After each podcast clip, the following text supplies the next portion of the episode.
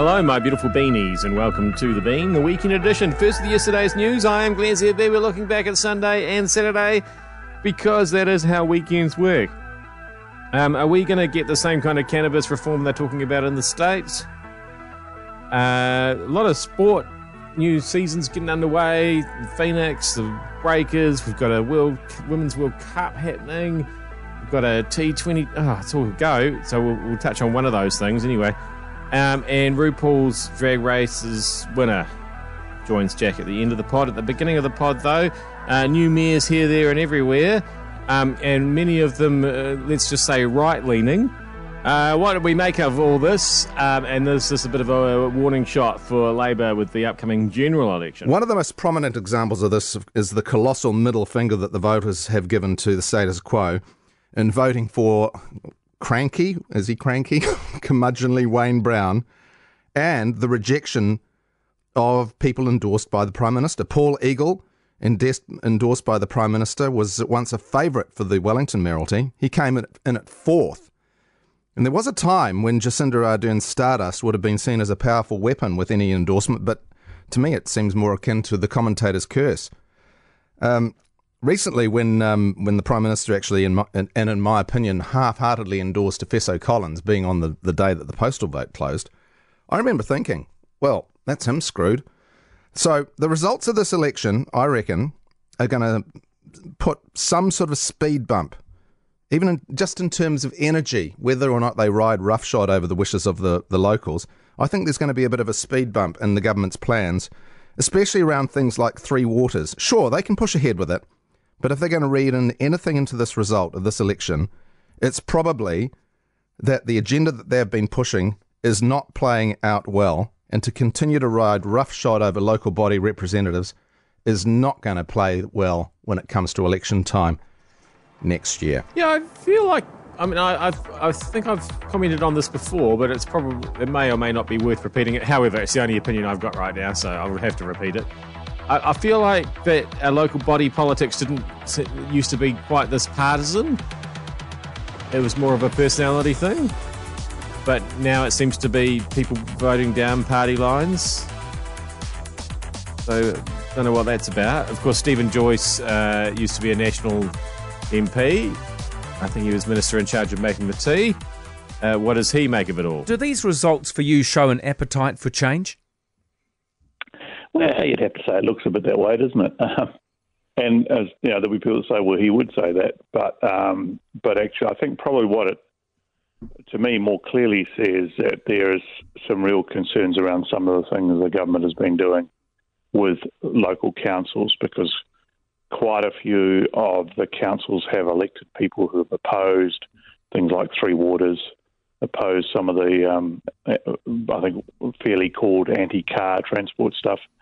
Uh, and um, and this is really the first time the public have had a vote on that stuff because none of Three Waters co-governance or, or the transport stuff has really been put before the public before, and they've now had a look at it, and uh, they're basically saying they want some change. How surprised are you by the low voter turnout, though? Um, it's it's very hard to get um, to, to, to, to get vo- uh, voter turnout in, in local bodies. I think I think um, I think Auckland was similar to the last couple of times, wasn't it? Um, and I'm not familiar with how it was, but it's always been, you know, it's always been pretty low around the, country. But I think it would be a mistake for the left to say, "Ah, oh, well, it was a low voter turnout." Who's, you know, it was quite a lot less in Auckland than last time. As in normally, it's it's uh, well up into the 30s. This time, it's more in the mid 20s. Yeah, well, that's interesting, isn't it? But again, you, you, it'll be taking, um, I think, false solace to say oh, look, we won't worry about it because it was a low vote. Yeah, I've got to confess, my purple envelopes are still sitting on a shelf in the pantry. Um, I don't think those votes count. I think you actually had to put them in a post box. Yeah, I just was not motivated at all. I, what does that mean? I think it probably just means that I'm a bit useless. Um, now, Jack Tame, I'm sure he voted. Um, and would he vote on a, a cannabis reform of some kind. But for all the inevitable noise off the back of Joe Biden's announcement, The result of the New Zealand referendum means neither of the major political parties will legalise recreational cannabis until they're absolutely sure that a clear and substantial majority of voters supports them doing so. Having seen it fail once, even by a tiny margin, there's good reason to think a regulated market might still be several political cycles away. It's amazing. Since Colorado legalized recreational cannabis a decade ago, since that interview with the guy smoking cannabis in his gas mask, 18 other US states have followed suit. Cannabis has been decriminalized in 31 US states. But while New Zealand st- sticks doggedly to the status quo, cannabis use here isn't decreasing. A majority of Kiwi teens will have used it before their 20th birthday. It being illegal isn't changing anything. And just you watch. At exactly the same time as our politicians refuse to do anything about cannabis, many of them will vote against new restrictions on booze. In other words, we will criminalise the possession of one drug, but happily promote a more damaging one. The hypocrisy riles. Really hope I don't have to go back to buying alcohol off gang members. Is that what he's? I don't think. Maybe that's what he's promoting. I, I probably extrapolated that out a little bit too far.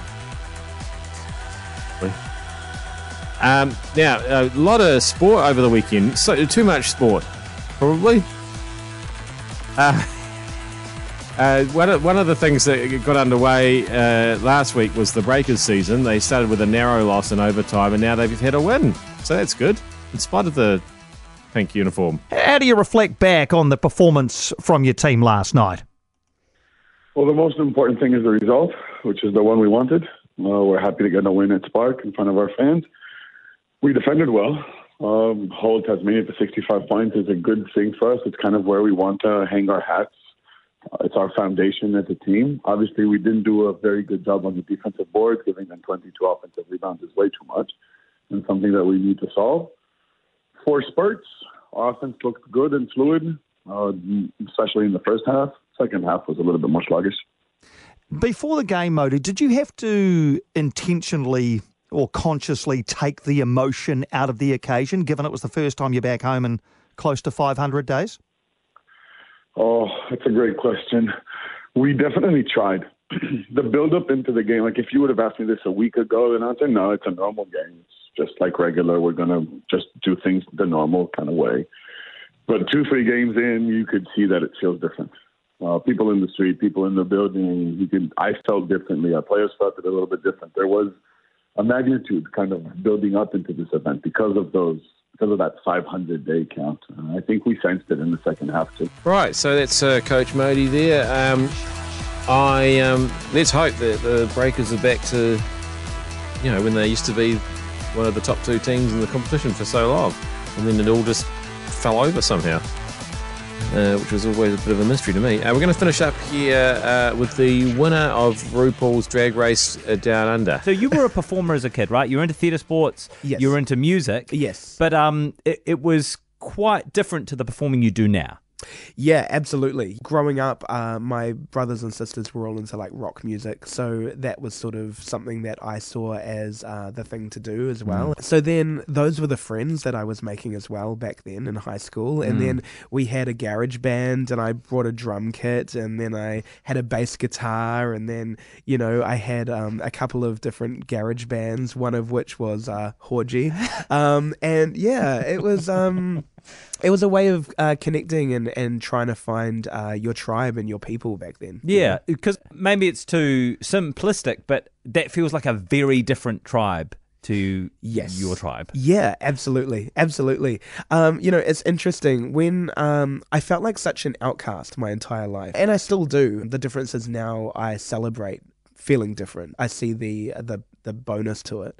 When you feel like such an outcast and you feel so different to everybody else, I guess you try and uh, find other people that may be feeling like that or going through that, and you kind of find common ground there. So I found that in like these bogans and these goth chicks, and you know that was these people that I feel like, oh my gosh, they are kind of like on the fringe and sort of marginalize themselves. And Yeah. that's how you sort of come together. So why do you think you felt like an outcast? Uh, I always just felt like a weirdo. I mean, like I was severely overweight my entire life. I was like 160 kilograms in my heaviest. Genuinely morbidly obese. You know, I could have probably died very at a very young age if I kept going down that track. So you know, I I was just, I, and I also knew that uh, I was gay, and I didn't think I could. I I thought my life would absolutely crumble around me if I was to come out of the closet. I thought I would lose my family. I thought I would lose uh, my friends. I thought I would just absolutely be, you know, even sadder than I already was. You know, so Ha! And look at ketamine now. Um, I've never um, watched uh, RuPaul's Drag Race. I'm not into reality TV. Is the main reason. Um, if, if you, however, are into drag queens, uh, make sure you go and, and and you're sort of in the in or around the Auckland area. Make sure you check out the upcoming production of Priscilla, Queen of the Desert, uh, at Centre Stage Theatre in a couple of weeks' time. I happen to know some people who are involved with that, so this is just a shameless plug. Um, I'm Glenn ZB. I'm actually married to one of the people involved in that. Oh, Glenn ZB. She's not one of the drag queens. I just want to point out. I don't think she is. Haven't seen the show myself, so maybe she is. Uh, I'm Glenn ZB. Uh, that has been Newstalk ZB in the weekend edition. We'll be back with more startling revelations and shameless plugs tomorrow. See you then.